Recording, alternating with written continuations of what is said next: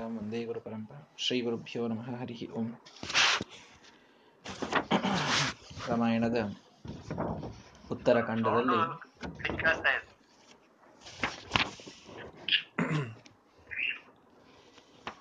ರಾಮಾಯಣದ ಉತ್ತರ ಕಾಂಡದಲ್ಲಿ ಭಗವಂತ ಯುದ್ಧವನ್ನ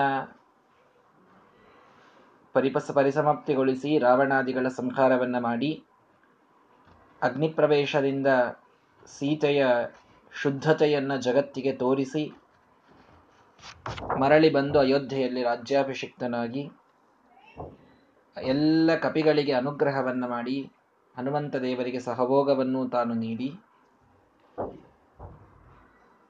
ತಾನು ರಾಜ್ಯವನ್ನು ಆಳುವ ಸಂದರ್ಭದಲ್ಲಿ ಲಕ್ಷ್ಮಣನಿಗೆ ಯುವರಾಜನಾಗಲು ಹೇಳ್ತಾನೆ.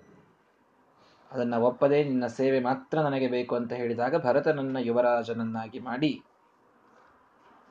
ಭಗವಂತ ಪೃಥ್ವಿಯನ್ನು ಆಳ್ತಾ ಇದ್ದಾನೆ. ಶ್ರೀರಾಮಚಂದ್ರ ಪೃಥ್ವಿಯನ್ನ ಆಳುವ ಸಮಯ ರಾಮ ರಾಜ್ಯ ಇದು ಹೇಗಿತ್ತು ಅನ್ನುವುದರ ಕಲ್ಪನೆಯನ್ನು ನಮಗೆ ಶ್ರೀಮದಾಚಾರ್ಯರು ಕೊಡ್ತಾ, ಸತ್ಯಲೋಕದಂತೆ ಆಗಿತ್ತು ಪೃಥ್ವಿ. ಎಲ್ಲರೂ ಕೂಡ ವಿಷ್ಣುಪರರಾಗಿದ್ದಾರೆ. ಎಲ್ಲರಿಗೂ ವಿಷ್ಣು ಸರ್ವೋತ್ತಮತ್ವದಲ್ಲಿ ಏನೇ ದೃಢವಾದಂತಹ ನಂಬಿಕೆ ಇದೆ ನ ಧರ್ಮ ಹಾನಿಶ್ಚ ಬಭೂವ ಕಶ್ಚಿತ. ಎಲ್ಲಿಯೂ ಧರ್ಮದ ಹಾನಿ ಅಂತನ್ನೋದು ಆಗ್ತಾ ಇಲ್ಲ. ಯಾರೂ ಧರ್ಮವನ್ನ ಬಿಡ್ತಾ ಇಲ್ಲ, ಧರ್ಮ ಲೋಪವಾಗ್ತಾ ಇಲ್ಲ. ಎಲ್ಲರೂ ಗುಣಗಳಿಂದ ಪರಿಪೂರ್ಣರು. ಎಲ್ಲರೂ ಉಚ್ಚ ನೀಚ ಭಾವವನ್ನು, ತಾರತಮ್ಯವನ್ನ ತಿಳಿದುಕೊಂಡಂಥವರು ಯಾವ ರೋಗ ಇಲ್ಲ. ಎಲ್ಲರಿಗೂ ದೀರ್ಘವಾದಂತಹ ಸಹಸ್ರಾರು ವರ್ಷದ ಆಯುಷ್ಯ. ಇದು ಬಂದಿದೆ ಅಂತ ಹೇಳಿ ಮತ್ತೆ ಹೇಗಿತ್ತು ರಾಮರಾಜ್ಯ ಮೂರು ಮೂರ್ನಾಲ್ಕು ಶ್ಲೋಕಗಳಲ್ಲಿ ಇಲ್ಲಿ ತಿಳಿಸ್ತಾ ಇದ್ದಾರೆ. ಇವತ್ತು ಅಷ್ಟೇ ಅಷ್ಟೇನ್ನೇ ನೋಡುವ ಪ್ರಯತ್ನವನ್ನು ಮಾಡೋಣ. ಇನ್ನೊಂದು ಏಕಾದಶಿ ಎಲ್ಲರೂ ಕೂಡ ಮಾಡಬೇಕಾಗಿದೆ. ವಿಶೇಷವಾದಂತಹ ಪುಣ್ಯವನ್ನ ಕೊಡುವಂತಹ ಕಾಮದ ಅನ್ನುವ ಏಕಾದಶಿ. ಇಡೀ ನಮ್ಮ ಈ ಸಂವತ್ಸರದ ಶೋಭನ ಸಂವತ್ಸರದ ಮೊದಲನೇ ಏಕಾದಶಿ. ಅದೇ ಎರಡು ಬಂದಿದೆ. ಹೆಸರು ಕಾಮದ. ಮನಸ್ಸಿನಲ್ಲಿದ್ದಂತಹ ಎಲ್ಲ ಅಭೀಷ್ಟಗಳನ್ನು ನೀಡುವಂತಹ ಏಕಾದಶಿ. ಇದನ್ನು ಮಾಡೋದು ಬಹಳ ಸುದುರ್ಲಭವಾದಂಥದ್ದು.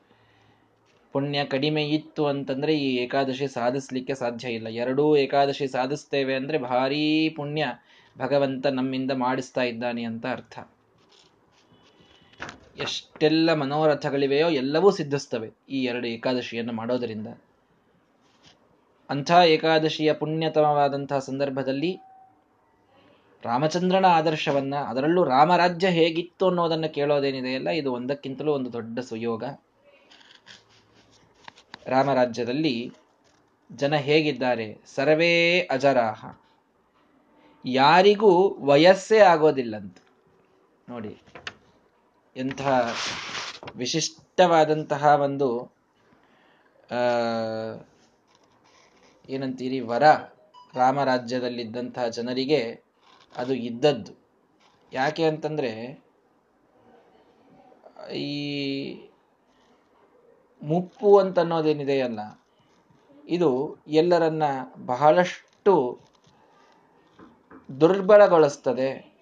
ಒಂದು ರೀತಿಯಲ್ಲಿ ಶಕ್ತಿಹೀನರನ್ನಾಗಿ ಮಾಡಿ ಏನೂ ಒಂದು ಸಂಬಂಧದಲ್ಲಿ ಸೊಗಸು ಉಳಿಯದಂತೆಯಾಗಿ ಎಲ್ಲ ಕಡೆಗಿಂದಲೂ ಒಂದು ರೀತಿಯ ರಿಜೆಕ್ಷನ್ ಅಂತ ಹೇಳ್ತೀರಲ್ಲ, ಆ ರೀತಿ ಬರುವಂಥದ್ದು ಈ ಮುಪ್ಪು. ಸೇಯಂ ಜರಾನಾಮ ಯಯೈಷ ಭಗ್ನ ಅಂತ ಒಬ್ಬ ಸುಭಾಷಿತಕಾರ ಹೇಳುವಾಗ ದಂತ ಪಂಕ್ತಿಗಳೆಲ್ಲ ನಲುಗಾಡಿ ಬಿದ್ದು ಹೋಗ್ತವೆ. ಕಣ್ಣು ಕಾಣಿಸದಂತಾಗ್ತದೆ, ಕಿವಿ ಕೇಳಿಸದಂತಾಗ್ತದೆ. ಕೂದಲೆಲ್ಲ ಬಿಳಿಯಾಗಿ ಹೋಗ್ತವೆ. ದೇಹದಲ್ಲಿ ಈ ರೀತಿಯ ವಿಕಾರಗಳಾಗ್ತಾ ಇರ್ತದೆ. ಆ ಕಡೆಗೆ, ಆ, ಪುತ್ರೋಪ್ಯಮಿತ್ರಾಯತೆ. ಮಕ್ಕಳು ಕೂಡ ಶತ್ರುಗಳಂತೆ ವರ್ತಿಸಲಿಕ್ಕೆ ಪ್ರಾರಂಭ ಮಾಡ್ತಾರೆ ಈ ಮುಪ್ಪು, ಇದು ಅತ್ಯಂತ ವಿಚಿತ್ರವಾದ ಒಂದು ಶಾಪ ಅಂತ ಒಬ್ಬ ಸುಭಾಷಿತಕಾರ ವರ್ಣನೆ ಮಾಡ್ತಾನೆ ಅದಕ್ಕೆ ಅದರದೇ ಆದಂತಹ ಒಳ್ಳೆಯ ಗುಣಗಳಿವೆ. ಭಗವಂತ ಅನುಭವವನ್ನು ಕೊಟ್ಟು ಬಿಟ್ಟಿರ್ತಾನೆ. ಅನುಭವದಿಂದ ಎಷ್ಟೋ ಕಷ್ಟಗಳನ್ನು ಸರಳವಾಗಿ ದೂರಿಡುವಂತಹ ಒಂದು ಪರಿಪಕ್ವತೆಯನ್ನು ಆ ಮುಪ್ಪಿನಲ್ಲೇ ಭಗವಂತ ಕೊಡ್ತಾನೆ. ತಾರುಣ್ಯ ಇದ್ದಾಗ ಆ ಪರಿಪಕ್ವತೆ ಬರಲಿಕ್ಕೆ ಸಾಧ್ಯ ಇಲ್ಲ. ಯಾಕೆಂದ್ರೆ ಅನುಭವ ಬಹಳ ಕಡಿಮೆ ಇರ್ತದೆ. ಆದರೆ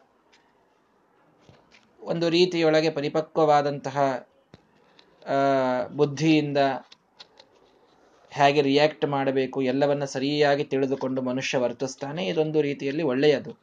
ಆದರೆ ಜರ ಅಂತನ್ನೋದು, ಮುಪ್ಪು ಅಂತನ್ನೋದು ಹೆಚ್ಚಾಗಿ ನಾವು ನೋಡಿದಾಗ ದೇಹ, ಮನಸ್ಸು, ಸಂಬಂಧಗಳು ಎಲ್ಲ ರೀತಿಯ ಒಂದು ದೌರ್ಬಲ್ಯವನ್ನು ತಂದುಕೊಡುವಂಥ ಒಂದು ಅವಸ್ಥೆ. ಹಾಗಾಗಿ ಅದೊಂದು ರೀತಿಯ ಅಭಿಶಾಪ ಅಂತೆ ಮನುಕುಲ ಅದನ್ನು ಕನ್ಸಿಡರ್ ಮಾಡೋದು. ಯಾವನೂ ಕೂಡ ಮುಪ್ಪು ಬರಲಿ ಅಂತ ಬಯಸುವುದಿಲ್ಲ. ರಾಮರಾಜ್ಯ ಹೇಗಿತ್ತು ಅಂದರೆ ಸರ್ವೇ ಅಜರಾಹ, ಯಾರಿಗೂ ಮುಪ್ಪೇ ಬರ್ತಿರ್ಲಿಲ್ವಂತೆ. ಮುಪ್ಪು ಬಂದರೆ ಸಹಜವಾಗಿ ಅದರೊಂದಿಗೆ ಡಿಪೆಂಡೆನ್ಸಿ ಬಂದುಬಿಡುತ್ತದೆ ಬಹಳ ವಿಷಯಗಳಲ್ಲಿ ನಾವು ಇನ್ನೊಬ್ಬರ ಮೇಲೆ ಡಿಪೆಂಡೆಂಟ್ ಆಗುವಂತಹ ಒಂದು ಪರಿಸ್ಥಿತಿ ಬರುತ್ತದೆ ನಿತ್ಯ ತಾರುಣ್ಯವೇ ಇದ್ದು, ಶಕ್ತಿಯೇ ಇತ್ತು ಅಂತಾದರೆ ಯಾರ ಮೇಲೆ ಯಾಕೆ ಡಿಪೆಂಡ್ ಆಗ್ತಾನೆ ಮನುಷ್ಯ? ನಿರ್ಭ, ಆತ್ಮನಿರ್ಭರ ಅಂತಂತಾರಲ್ಲ ಇವತ್ತು, ಆ ರೀತಿಯಲ್ಲಿ ತನ್ನ ಮೇಲೆ ತಾನು ನಿರ್ಭರನಾಗಿ ಇರಲಿಕ್ಕೆ ಸಾಧ್ಯವಾಗ್ತಿತ್ತಂತೆ, ಎಲ್ರಿಗೂ ಕೂಡ. ಮುಪ್ಪು ಬಂದಾಗ ಒಂದು ಧರ್ಮ ಮಾಡಬೇಕು ಅಂತಂದ್ರೂ ಇನ್ನೊಬ್ಬರ ಮೇಲೆ ಡಿಪೆಂಡೆಂಟ್ ಆಗಬೇಕು. ಅದು ಆರ್ಥಿಕವಾದ ರೀತಿಯಲ್ಲೋ, ದೈಹಿಕವಾದ ರೀತಿಯಲ್ಲೋ, ಶಕ್ತಿಯಿಂದಲೋ, ಯಾವುದೇ ರೀತಿಯಿಂದಲೂ ಎಲ್ಲರ ಮೇಲೊಂದು ನೈರ್ಭರ್ಯ ಬೆಳೀತಾ ಹೋಗ್ತದೆ. ಆದರೆ ರಾಮರಾಜ್ಯದ ದೊಡ್ಡ ಗುಣ ಏನು ಅಂತಂದ್ರೆ ಯಾರಿಗೂ ಮುಪ್ಪೇ ಬರ್ತಿರ್ಲಿಲ್ಲ ಅಂತ. ಸರ್ವೇ ಅಜರಾಹ. ಎಲ್ಲರೂ ಕೂಡ ತರುಣರು. ಮತ್ತು ತರುಣರು ಅಂದ್ರೆ ಹೇಗೆ? ಸುಮ್ಮನೆ ದುರ್ಬಲರಾದಂಥ, ಇವತ್ತು ತರುಣರಲ್ಲೇ ಆದರೂ ಎಲ್ಲಿ ಶಕ್ತಿ ಇದೆ? ವಿಚಾರ ಮಾಡಿದರೆ ನಮಗಿಂತಲೂ ನಮ್ಮ ಹಿಂದಿನ ಜನ್ರೇಷನ್ದವರೇ ಇವತ್ತಿಗೂ ಗಟ್ಟಿ ಇದ್ದಾರೆ. ಹಾಗಾಗಿ, ತರುಣರು ಅಂತಿದ್ದ ಮಾತ್ರಕ್ಕಷ್ಟೇ ಅಲ್ಲ, ನಿತ್ಯ ಬಲೋಪಪನ್ನ ಎಲ್ಲರಲ್ಲೂ ವಿಶಿ, ವಿಶಿಷ್ಟವಾದ ಬಲ ತುಂಬಿತ್ತಂತೆ. ರಾಮರಾಜ್ಯದ ಪ್ರತಿಯೊಬ್ಬ ಪ್ರಜೆಯಲ್ಲಿ ಮುಪ್ಪಿಲ್ಲ ಎಲ್ಲರಲ್ಲಿ ತರುಣರದಲ್ಲೂ ಬಲ, ಭಾರಿ ಬಲ ಎಲ್ಲರಲ್ಲಿ. ಬಲ ಇದ್ದೇನು ಉಪಯೋಗ? ಕೆಲಸಕ್ಕೆ ಬಾರದೇ ಇದ್ರೆ ಏನ್ ಮಾಡೋದು ಅಂದ್ರೆ, ಇಲ್ಲ, ಯಥೇಷ್ಟ ಸಿದ್ಧ್ಯಾಚ ಸದೋಪಪನ್ನ. ಎಲ್ಲರೂ ತಮಗಾಗಿ ಏನ್ ತಾವು ಹಿಡಿದ ಒಂದು ಹಠ ಇತ್ತು ಅದೆಲ್ಲವನ್ನು ಇಷ್ಟ ಸಿದ್ಧಿಯನ್ನ ಮಾಡಿಕೊಂಡೇ ಬರುವಂಥವು ಅಂಥ ತರುಣರು. ಇವತ್ತು ತರುಣರಿಗೆಲ್ಲರಿಗೂ ಬಲ ಇದೆ. ಆ ಬಲವನ್ನ ಎಲ್ಲಿ ಉಪಯೋಗಿಸ್ಬೇಕು ಅನ್ನುವಂಥ ಬುದ್ಧಿನೇ ಇಲ್ಲ. ಯಾವುದನ್ನ ಹಠವಾಗಿ ಹಿಡಿಬೇಕು, ಹೇಗೆ ಗುರಿಯನ್ನು ಸಾಧಿಸಬೇಕು, ಇದರ ಕಡೆಗೆ ಲಕ್ಷ್ಯ ಇಲ್ಲ. ಬಲ ಇದೆ, ಬಹಳಷ್ಟು ಬಲ ಇದೆ, ಮುಗಿದು ಹೋಯಿತು. ಆರ್ಥಿಕವಾಗಿ ಬಲ ಇದೆ, ಎಲ್ಲೆಲ್ಲೋ ಸಾವಿರಾರು ರೂಪಾಯಿ ಖರ್ಚು ಮಾಡಿ ಅದನ್ನ ಕಳೆದುಕೊಳ್ತಾರೆ. ದೈಹಿಕವಾದಂತಹ ಬಲ ಇದೆ, ಅದನ್ನು ಪೂರ್ಣವಾಗಿ ಬಳಸ್ಕೊಳ್ಳಾರ್ದೇನೆ. ಏನೋ ಒಂದು, ಹೌದಪ್ಪ, ಭಾರಿ ಉಪವಾಸ ಮಾಡಿ ಏನೋ ಆ ಬಲವನ್ನು ಬಳಸ್, ಧರ್ಮ, ಧರ್ಮದ ಸಾಧನೆಗೆ ಬಳಸ್ಕೊಂಡ್ರು ಅಂತಂದ್ರೆ ಅದನ್ನೂ ಮಾಡುವುದಿಲ್ಲ. ಬಲ ಇದ್ದ ಮಾತ್ರಕ್ಕೆ ಉಪಯೋಗ ಇಲ್ಲಲ್ಲ. ಅದು ಯಾವ ರೀತಿ ಚಾನಲೈಸ್ ಆಗಬೇಕೋ ಅದೇ ರೀತಿಯಲ್ಲಿ ಆದಾಗ ಅದು ಉಪಯೋಗಕ್ಕೆ ಬರೋದು. ಹಾಗಾಗಿ ರಾಮರಾಜ್ಯ ಹೇಗೆ ನೋಡಿ, ಮುಪ್ಪಿಲ್ಲ ಮುಪ್ಪಿಲ್ಲ ತರುಣರು ಅಂತಂದ ಮೇಲೆ ದುರ್ಬಲರು ಅಂತಂದ್ರೆ ಇಲ್ಲ, ಸದಾ ಬಲದಿಂದ ಕೂಡಿದಂಥವ್ರು. ಬಲ ಇದೆ, ಉಪಯೋಗಕ್ಕೆ ಬರೋದಿಲ್ಲ ಅಂದ್ರೆ ಹಾಗೂ ಅಲ್ಲ, ಸದಾ ಉಪಪನ್ನ ಯಾವಾಗಲೂ ತಾವು ಒಂದು ಕೆಲಸದಲ್ಲಿ ತೊಡಗಿ ಅದನ್ನು ಮುಗಿಸ್ಕೊಂಡು ಬರುವಂಥದ್ದು. ಅಷ್ಟು ಸಾಧಕರು ಎಲ್ಲರೂ ಕೂಡ. ಸರಿ, ಸಾಧನ ಮಾಡಬೇಕಾದಾಗ ಇನ್ನೊಬ್ಬರನ್ನ ನೋಡಿ ಅಸೂಯಾಪಟ್ಟು ಬಿಡ್, ಬಿಡಬಹುದು, ಸಿಟ್ಟಿಗೆ ಬಂದು ಬಿಡಬಹುದು, ಕಾಮಕ್ಕೆ ಬಿದ್ದು ಬಿಡಬಹುದು, ಅಹಂಕಾರ ಪಡಬಹುದು ನನ್ನಷ್ಟು ಸಾಧನ ಯಾರೂ ಮಾಡ್ಲಿಕ್ಕತ್ತಿಲ್ಲ ಅಂತ ಇಂಥವಾಗಬಹುದಲ್ಲ ಅಂದ್ರೆ, ಸಮಸ್ತ ದೋಷ ಇಷ್ಟ ಸದಾ ವಿಹೀನ. ಆಯ್ತು. ಯಾವನಿಗೂ ಕಾಮಕ್ರೋಧ, ಲೋಭ ಮೋಹಮದ ಮಾತ್ಸರ್ಯಗಳ ದೋಷನೇ ಇಲ್ಲಂತೆ. ಇದು ಹೇಗಿದೆ ನೋಡ್ರಿ ರಾಮರಾಜ್ಯ. ಒಂದಕ್ಕಿಂತ ಒಂದು ಗುಣ, ಒಂದಕ್ಕಿಂತ ಒಂದು ದೊಡ್ಡ ಗುಣ. ಮುಪ್ಪಿಲ್ಲ, ಬಲ ಇದೆ ಹೇಗೆ ಉಪಯೋಗಿಸ್ಬೇಕು ಅಂತ ಗೊತ್ತಿದೆ. ಒಂದು ದೋಷ ಬರ್ತಾ ಇಲ್ಲ. ಸರ್ವೇ ಅಶ್ಚ ಎಲ್ಲರೂ ಅತ್ಯಂತ ಸುಂದರ ರೂಪವುಳ್ಳವರು. ಕಂಪ್ಯಾರಿಸನ್ ಮಾಡ್ಕೊಳ್ಬೇಕು ಅಂತಂತಂದ್ರೆ ಯಾರೋ ಒಬ್ರು ಒಂದ್ ಸ್ವಲ್ಪ ನೋಡ್ಲಿಕ್ಕೆ ಚಂದ ಇರಲಿಲ್ಲ ಅಂದ್ರೆ ಕಂಪ್ಯಾರಿಸನ್ ಸರ್ವೇ ಸ್ವರೂಪ. ಎಲ್ಲರೂ ಒಳ್ಳೆ ರೂಪ ಇದ್ದವರು. ಸದಾ ಮಹೋತ್ಸವ. ಎಲ್ಲರ ಮನೆಯಲ್ಲಿ ಯಾವಾಗಲೂ ಮಹೋತ್ಸವಗಳು ನಡೆಯೋದು. ಮಾತ್ಸರೆ ಯಾವಾಗ ಬರಬೇಕು? ನಮ್ಮ ಮನೆಯೊಳಗೆ ಏನೋ ಉತ್ಸವ ನಡೆದಿಲ್ಲ, ಅವ್ರ ಮನೆಯೊಳಗೆ ಬಹಳ ದೊಡ್ಡ ಉತ್ಸವ ನಡೆದಿದೆ ಅಂದ್ರೆ ಮಾತ್ಸರೆ ಬರಬೇಕು. ಮಾತ್ಸರ್ಯಕ್ಕೆ ಅವಕಾಶನೇ ಇಲ್ಲ. ನಮ್ಮ ಮನೆಯೊಳಗೂ ಉತ್ಸವ, ಅವ್ರ ಮನೆಯೊಳಗೂ ಉತ್ಸವ. ಯಾರು ಯಾರ ಮೇಲೆ ಮಾತ್ಸರ್ಯ ಪಡಬೇಕು? ಎಲ್ಲರ ಮನೆಯಲ್ಲಿ ನಿತ್ಯ ತರುಣರು, ನಿತ್ಯ ಬಲ ಉಳ್ಳಂತಹ ಜನ, ಯಥೇಷ್ಟವಾದಂತಹ ಕಾರ್ಯಗಳನ್ನು ಮಾಡಿ ಸಿದ್ಧಿಯನ್ನು ಪಡುವ, ಪಡೆಯುವಂಥವರು ಎಲ್ಲರ ಮನೆಗಳಲ್ಲಿ ಮಹೋತ್ಸವ. ಎಲ್ಲರೂ ನೋಡ್ಲಿಕ್ಕೆ ಚಂದಿದ್ದವರು ಜಗಳಕ್ಕೆ ಅವಕಾಶನೇ ಇಲ್ಲ ಒಟ್ಟಾರೆ. ಇದು ನಮ್ಮ ರಾಮರಾಜ್ಯ. ಎಲ್ಲರ ಮನೆಯಲ್ಲಿ ಮಹೋತ್ಸವ ನಡೀಬೇಕು. ಎಲ್ಲಿ ಮಹೋತ್ಸವ ಅಂತಂದ್ರೆ ಏನು ಅಂತ ಅರ್ಥ ಮಾಡ್ಕೊಳ್ರಿ. ಮಹೋತ್ಸವ ಅಂತಂದ್ರೆ ಎಲ್ಲಾರು ಬರೋದು, ಎಲ್ಲಾರು ಚಂದಾಗಿ ಊಟ ಮಾಡೋದು, ಇಷ್ಟೇ ಮಹೋತ್ಸವ ಅಂತ ಅಲ್ಲ. ನಿತ್ಯೋತ್ಸವೋ ಭವೇತ್ತೇಷಾಂ ನಿತ್ಯಶ್ರೀಹಿ ನಿತ್ಯಮಂಗಲಂ. ಏಷಾಂ ಹೃದಿಸ್ತೋ ಭಗವಾನ್ ಮಂಗಲಾಯತನೋ ಹರಿಹಿ. ಮಹೋತ್ಸವದ ಅರ್ಥ ನಿತ್ಯವಾದ ಮಹೋತ್ಸವ ನಿತ್ಯಶ್ರೀ ನಿತ್ಯ ಮಂಗಳ ಇದು ಮನೆಯಲ್ಲಿ ಇರಬೇಕು ಅಂತಂದ್ರೆ ಏನರ್ಥ ಅದರದು ಹೃದಯದಲ್ಲಿ ಮಂಗಲಾಯತನ, ಮಂಗಲಕ್ಕೆ ಆಶ್ರಯನಾದ ಶ್ರೀಹರಿ ಭಗವಂತ ಹೃದಯದಲ್ಲಿ ನೆಲೆಸಿದ ಅಂತಂದ್ರೆ ಅದು ಮನೆಯಲ್ಲಿ ಮಹೋತ್ಸವ ಅಷ್ಟೇ. ಇವತ್ತು ಮನೆಯೊಳಗೆ ಎಲ್ಲರೂ ಭಕ್ತಿಯನ್ನ ಮಾಡಿದರು. ಮನೆಯೊಳಗಿದ್ದ ಎಲ್ಲಾ ಪುರುಷರು ಸಂಧ್ಯಾವಂದನ ಮಾಡಿದರು, ಪೂಜೆಯನ್ನ ಮಾಡಿದರು, ಮನೆಯೊಳಗಿದ್ದ ಎಲ್ಲಾ ಹೆಣ್ಣು ಮಕ್ಕಳು ತುಳಸಿ ಪೂಜಾ ಮಾಡಿದರು, ಅತಿಥಿ ಸತ್ಕಾರ ಮಾಡಿದರು ಅನ್ನೋ ದಿನ ಅದು ಮಹೋತ್ಸವ ಅಂತ ಕರೆಸ್ಕೊಳ್ತದೆ. ಶಾಸ್ತ್ರದಲ್ಲಂತೂ ಅದಕ್ಕೆ ಮಹೋತ್ಸವ ಅಂತಾರೆ. ಮಹೋತ್ಸವ ಅಂತಂತಂದ್ರೆ ಯಾರು ಬಂದ್ರು, ಎಷ್ಟು ಆಹೇರಿ ಕೊಟ್ಟರು ನಾವೆಷ್ಟು ಪರತ ಅಹೇರಿ ಕೊಟ್ಟರು ಇದ್ರ ಮೇಲೆ ಮಹೋತ್ಸವದ ಒಂದು ಕ್ಯಾಲ್ಕುಲೇಷನ್ ಇವತ್ತು ನಡೆದಿರ್ತದೆ. ಇದು ಮಹೋತ್ಸವ ಅಲ್ಲ. ಮಹೋತ್ಸವ ಅಂತ ಅನ್ನೋದಕ್ಕೆ ಶಾಸ್ತ್ರ ಕೊಡುವಂತಹ ಡೆಫಿನೇಷನ್ನು ಎಷ್ಟು ಮನೆಯಲ್ಲಿನ ಜನ ಇವತ್ತು ಭಗವಂತನ ಒಂದು ಆಯತನರಾದರು. ಭಗವಂತನ ಧರ್ಮಕ್ಕೆ ಆಶ್ರಯರಾದರು. ಅದು ಮಹೋತ್ಸವ. ಎಲ್ಲರೂ ಆದ್ರು ಅಂದ್ರೆ ಬಹಳ ದೊಡ್ಡ ಮಹೋತ್ಸವ ಅವತ್ತಾಗಿದ್ದು ಅಂತ. ಈ ಮಹೋತ್ಸವ ನಿತ್ಯದಲ್ಲಿ ನಡೆದಿತ್ತು.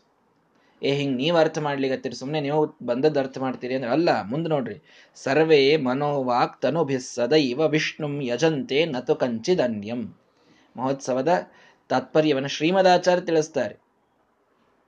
ಶ್ರೀಮದಾಚಾರ್ಯರ ದೃಷ್ಟಿಯಲ್ಲಿ ಮಹೋತ್ಸವ ಅಂತಂದ್ರೆ ಇದೆ. ಏನು? ನಿತ್ಯದಲ್ಲಿ ಭಗವಂತ ನಮ್ಮಲ್ಲಿ ವರ್ತನನಾಗುವುದು, ನಮ್ಮಲ್ಲಿ ಇರುವಂತೆ ಆಗೋದು. ಇದೇ ಮಹೋತ್ಸವ. ಹೀಗಾಗಿ ಎಲ್ಲರೂ ಮನಸ್ಸು, ಮಾತು, ದೇಹದಿಂದ ಯಾವಾಗಲೂ ವಿಷ್ಣುವನ್ನೇ ಪೂಜೆ ಮಾಡ್ತಿದ್ರು ಹೊರತು ಇನ್ಯಾರ ಪೂ ಸರ್ವೋತ್ತಮತೆಯ ಪೂಜೆಯನ್ನ ಮಾಡಲಿಲ್ಲ. ಈ ಮಹೋತ್ಸವ ಎಲ್ಲರ ಮನೆಯಲ್ಲಿ ನಡೆದಿತ್ತು ಅಂತ ಶ್ರೀಮದಾಚಾರ್ಯ ಹೇಳ್ತಾರೆ. ಅಂದ್ರೆ ಪೂಜಾನೇ ದೊಡ್ಡ ಮಹೋತ್ಸವ ಅಂತ. ಇವತ್ತು ಮಹೋತ್ಸವ ಅಂತಂತಂದ್ರೆ ಪೂಜಾ ಬಹಳ ಸಂಕ್ಷಿಪ್ತ ಮಾಡಿ ಉಳಿದನ್ನು ಬಹಳ ಆಡಂಬರ ಹೆಚ್ಚು ಮಾಡೋದಕ್ಕೆ ಮಹೋತ್ಸವ ಅಂತ ನಾವು ಹೆಸರಿಟ್ಟೀವಿ. ಅಲ್ಲ, ಪೂಜೆಯೇ ಎಲ್ಲಕ್ಕಿಂತಲೂ ದೊಡ್ಡ ಮಹೋತ್ಸವ. ಮನಸ್ಸು, ಮಾತು, ದೇಹದಿಂದ ಎಲ್ಲರೂ ಭಗವಂತನ ಪೂಜೆಯನ್ನ ಅದ್ಭುತವಾಗಿ ಮಾಡಿದರು. ಆ ಅರ್ಥದಲ್ಲಿ ಎಲ್ಲರ ಮನೆಯಲ್ಲಿ ಮಹೋತ್ಸವ ನಡೆದಿತ್ತು ಅಂತ ಶ್ರೀಮದಾಚಾರ್ಯ ಹೇಳ್ತಾ ಇದ್ದಾರೆ. ಹೀಗಾಗಿ ಇವತ್ತು ಪೂಜೆ ಕಡಿಮೆಯಾಗಿ ಉಳಿದ ಆಡಂಬರ ಹೆಚ್ಚಾಯಿತು ಅಂದ್ರೆ ಅದಕ್ಕೆ ಮಹೋತ್ಸವ ಅಂತ ಕರೆಯೋದಿಲ್ಲ ಯಾರು ಕೂಡ. ಭಗವಂತ ಅಲ್ಲಿ ಸನ್ನಿಹಿತನಾಗಬೇಕು. ಯಾವುದ್ಯಾವುದೋ ಹೋಟೆಲ್ಗಳಲ್ಲಿ ಹೋಗಿ ಬಹಳ ದೊಡ್ಡದಾದಂತಹ ಸಮಾರಂಭಗಳನ್ನು ಮಾಡಿ ನಮ್ಮ ಮನೆಯಲ್ಲಿ ದೊಡ್ಡ ಮಹೋತ್ಸವ ಆಯಿತು ಅಂತ ಹೇಳಿದರೆ ಅಲ್ಲಿ ಭಗವಂತನ ವಾಸ ಎಲ್ಲಿರುತ್ತದೆ? ಹೇಗೆ ಸಾಧ್ಯ ಅದು? ಅದು ಮಹೋತ್ಸವ ಅಂತ ಆಗೋದೇ ಇಲ್ಲ. ಸರ್ವಥಾ ಆಗೋದಿಲ್ಲ ಅದು. ಮಹೋತ್ಸವ ಅಂತ ಆಗೋದು ಒಳ್ಳೆ ವಿಶಿಷ್ಟ ವೇದ ಮಂತ್ರವನ್ನು ತಿಳಿದಂತಹ ವೇದಮುಖಿಯಾದ ಬ್ರಾಹ್ಮಣರು ಮನೆಗೆ ಬರಬೇಕು. ಅವರು ಶಸ್ತ್ರಾಗಿ ವೇದಗಳನ್ನು ಅನ್ನಬೇಕು.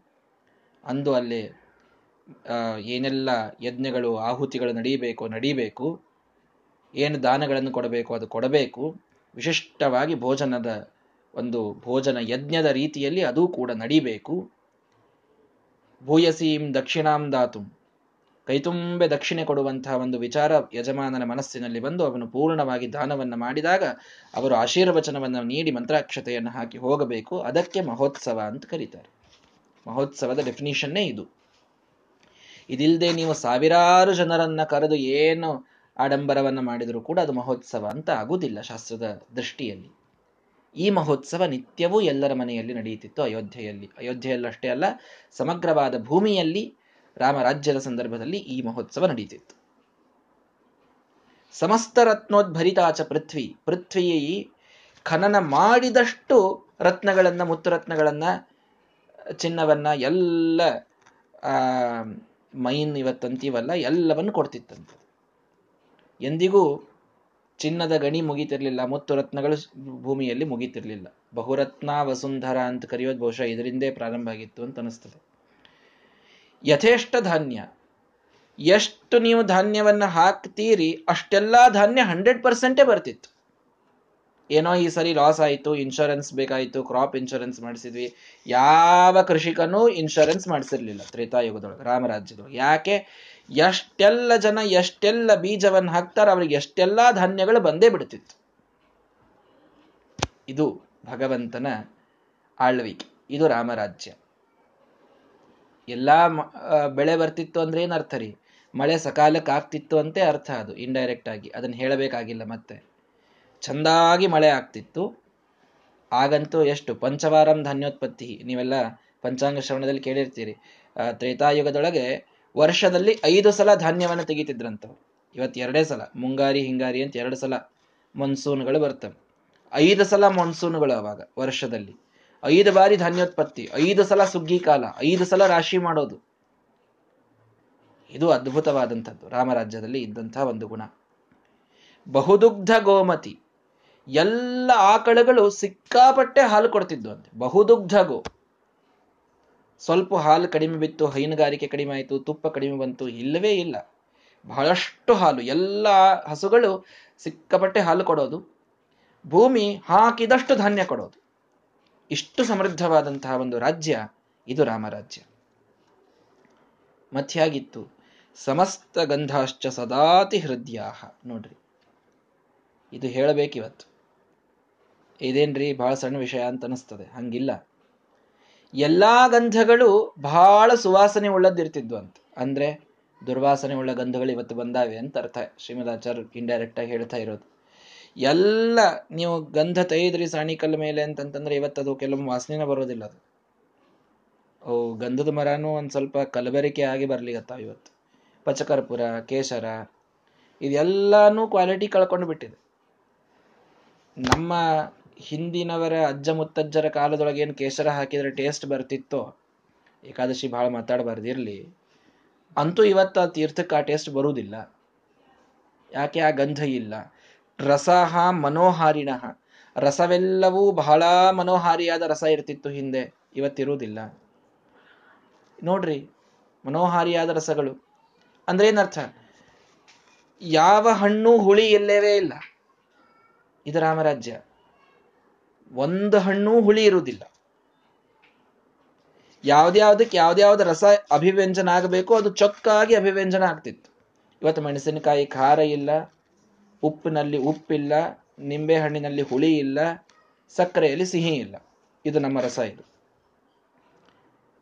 ನಮ್ಮ ರಸ ಹೀಗೆ ಇದೆ. ಹೋದ್ ನೋಡಿ ನೀವೇ ವಿಚಾರ ಮಾಡ್ರಿ. ಶುಗರ್ ಫ್ರೀ ಅಂತ ಹೇಳೋದು. ಸಕ್ಕರೆಯಲ್ಲಿ ಸಿಹಿ ಇಷ್ಟು ಇರೋದಿಲ್ಲ ಬಹಳ. ಉಪ್ಪಿನಲ್ಲಾದ್ರೂ ಉಪ್ಪುತನ ಇರಬೇಕಾ? ಅದಿರುವುದಿಲ್ಲ ಇವತ್ತು. ಆ ಉಪ್ಪು ಹಾಕಿದ್ರೂ ಆ ಟೇಸ್ಟ್ ಬರುವುದೇ ಇಲ್ಲ. ನಿಂಬೆ ಹಣ್ಣನ್ನು ಹಿಂಡಿದ್ರೂ ಹುಳಿ ಆಗುವುದಿಲ್ಲ. ಯಾವುದು ಯಾವ ರಸವನ್ನು ಕೊಡಬೇಕೋ ಅದು ಆ ರಸವನ್ನು ಕೊಡುವುದೇ ಇಲ್ಲ ಇವತ್ತು. ಎಲ್ಲವೂ ಹೈಬ್ರಿಡ್. ಆ ರಸ ಅದರೊಳಗೆ ಇಲ್ಲ.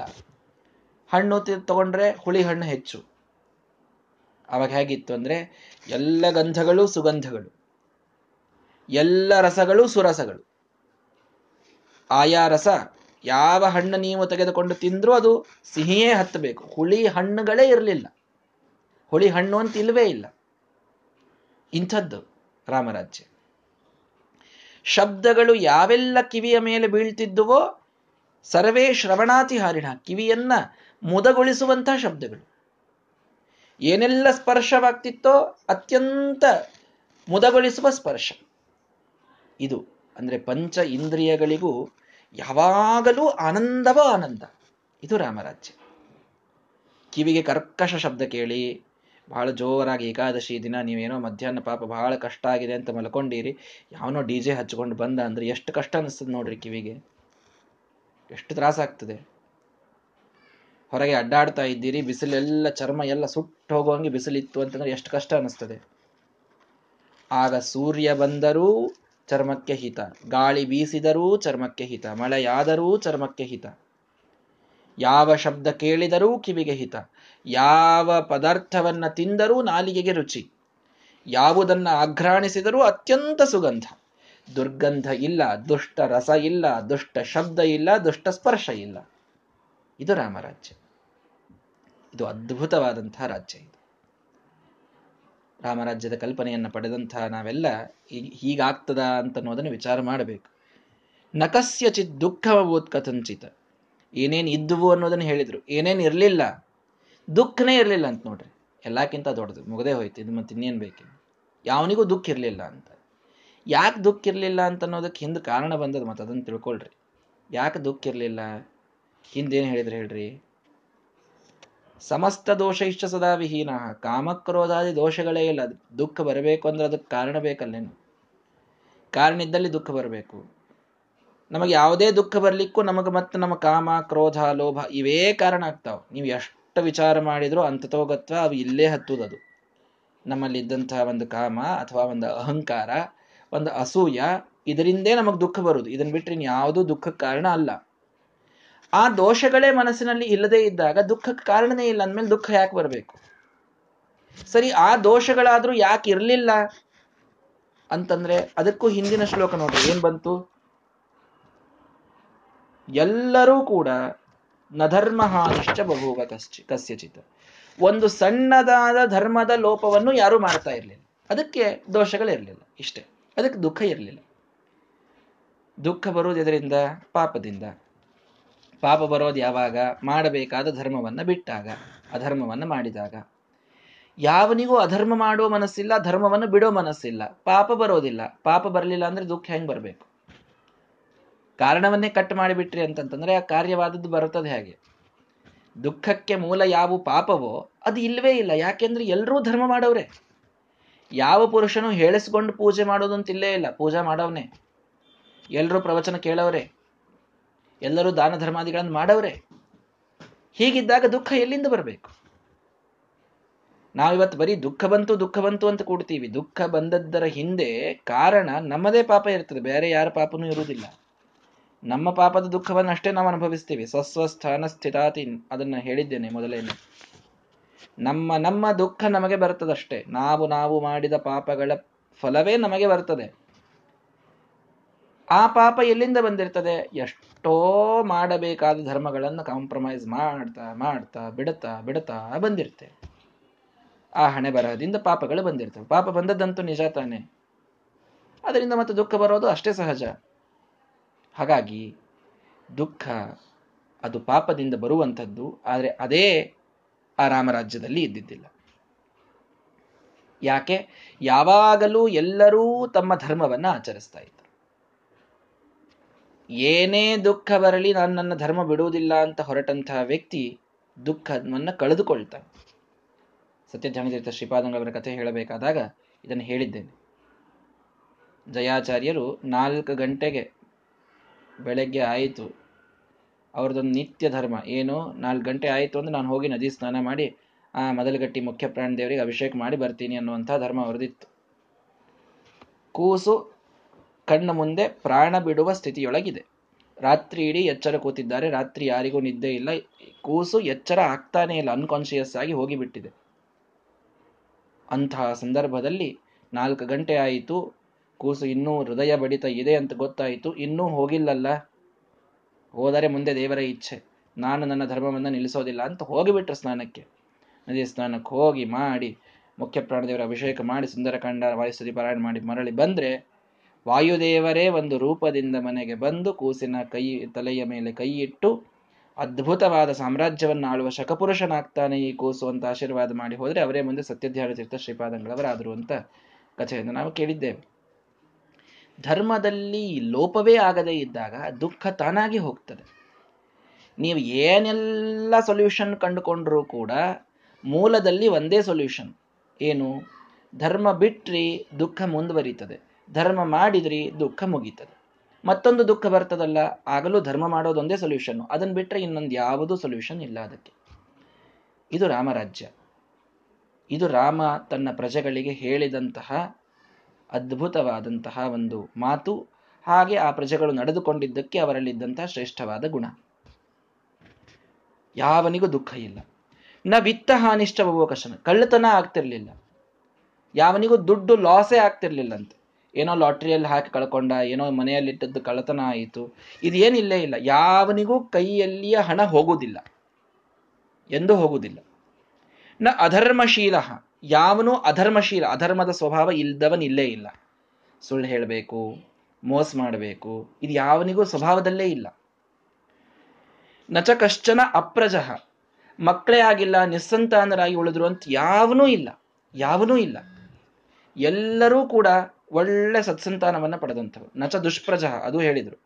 ನಿಸ್ಸಂತಾನವೂ ಇಲ್ಲ, ದುಸ್ಸಂತಾನವೂ ಇಲ್ಲ ರಾಮರಾಜ್ಯದಲ್ಲಿ.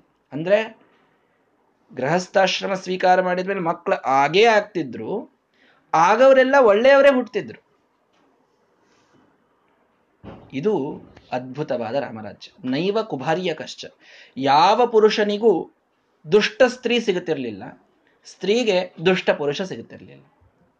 ಎಲ್ಲರೂ ಧರ್ಮಶೀಲರು ಅಂತಂದ ಮೇಲೆ ಮನೆಯಲ್ಲಿ ಧರ್ಮ ಮಾಡಲಿಕ್ಕೆ ಜಗಳ ಆಡುವಂಥ ಹೆಂಡತಿ ಸಿಕ್ಬಿಟ್ರು ಅಂತಂತಂದ್ರೆ ಧರ್ಮ ಮಾಡೋದಾದ್ರೂ ಹೇಗೆ ಅಂತ ಬಹಳ ಕಷ್ಟದಿಂದ ಒದ್ದಾಡ್ತಾ ಇರ್ತಾರೆ. ಅಥವಾ ಕೆಲವು ಸ್ತ್ರೀಯರು, ನಮ್ಮ ಗಂಡಂದ್ರೆ ನಮಗೆ ಯಾವುದೇ ರೀತಿಯಿಂದಲೂ ಧರ್ಮಕ್ಕೆ ಸಪೋರ್ಟ್ ಮಾಡೋದಿಲ್ಲ ಅಂತ ಒದ್ದಾಡ್ತಾ ಇರ್ತಾರೆ. ಎರಡೂ ಇರಲಿಲ್ಲ ಅಲ್ಲಿ. ಯಾಕೆ? ಸತಿಪತಿಯರು ಇಬ್ಬರೂ ಕೂಡ ಧರ್ಮ, ಧಾರ್ಮ, ಧಾರ್ಮಿಕರೇ, ಧರ್ಮಶೀಲರೇ. ಹಾಗಾಗಿ ಅಲ್ಲಿ ಒಂದು ಜಗಳದ ಪ್ರಶ್ನೆಯೇ ಬರ್ತಿರಲಿಲ್ಲ. ಮಕ್ಕಳೂ ಕೂಡ ಒಳ್ಳೆ ಸತ್ಸಂತಾನದಿಂದ ಇದ್ದಂಥವರು. ಈ ಕಡೆಗೆ ಹೆಂಡತಿ ಗಂಡ ಅವರಲ್ಲೂ ಅದ್ಭುತವಾದಂತಹ ಧರ್ಮ. ಈ ರೀತಿ ದುಃಖವೇ ಇಲ್ಲದ, ದೋಷವೇ ಇಲ್ಲದ, ಸದಾ ಸುಖಮಯವಾದ, ಸುಖಮಯದ ಹಿಂದೆ ಧರ್ಮಮಯವಾದಂತಹ ಒಂದು ರಾಜ್ಯ ಅದು ರಾಮರಾಜ್ಯ. ಆ ರಾಮರಾಜ್ಯವನ್ನ ಭಗವಂತ ಆಳ್ತಾ ಇದ್ದ ಅಂತ ಬಹಳ ಅದ್ಭುತವಾಗಿ ಶ್ರೀಮದಾಚಾರ್ಯರು ನಮಗೆ ತಿಳಿಸಿಕೊಡ್ತಾರೆ. ಇನ್ನೂ ಆ ರಾಮರಾಜ್ಯದ ಅನೇಕ ಗುಣಗಳನ್ನು ಹೇಳ್ತಾರೆ. ನಾಳೆಯ ದಿನ ಹತ್ತೇ ನಿಮಿಷ ಆದರೂ ಚಿಂತೆ ಇಲ್ಲ. ಸ್ವಲ್ಪ ಆದರೂ ಆ ರಾಮರಾಜ್ಯದ ಗುಣವನ್ನು ಒಂದೆರಡೇ ಶ್ಲೋಕವನ್ನಾದರೂ ತಿಳಿಯುವ ಪ್ರಯತ್ನವನ್ನು ಮಾಡೋಣ. ಗುರುಗಳು, ವಿಶೇಷವಾಗಿ ಎಲ್ಲರಲ್ಲಿ ಶಕ್ತಿಯನ್ನು ತುಂಬಿ ಶ್ರೀಮದಾಚಾರ್ಯರು, ಯಾರ ಗ್ರಂಥವನ್ನು ನಾವು ಓದ್ತಾ ಇದ್ದೇವೆ ಮುಖ್ಯ ಪ್ರಾಣದೇವರು ಅವರೇ ನಮ್ಮಲ್ಲಿ ವಿಶೇಷವಾದ ಶಕ್ತಿಯನ್ನು ತುಂಬಿ ಭಗವಂತ ತಾನು ಇಚ್ಛೆ ಮಾಡಿ, ಸಂಕಲ್ಪ ಮಾಡಿ ನಮ್ಮಿಂದ ಈ ಎರಡು ಏಕಾದಶಿಗಳನ್ನು ನಿರ್ವಿಘ್ನವಾಗಿ ಮಾಡಿಸಿಕೊಳ್ಳಲಿ ಅಂತ ಎಲ್ಲರೂ ಕೂಡ ಗುರುಗಳ ದ್ವಾರ ಪ್ರಾರ್ಥನೆಯನ್ನು ಮಾಡೋಣ. ನಾಳೆ ಮತ್ತೆ ಪಾಠವನ್ನು ಮುಂದುವರೆಸೋಣ. ಶ್ರೀಕೃಷ್ಣಾರ್ಪಣ ಮಸ್ತು ಹರಯೇ ನಮಃ.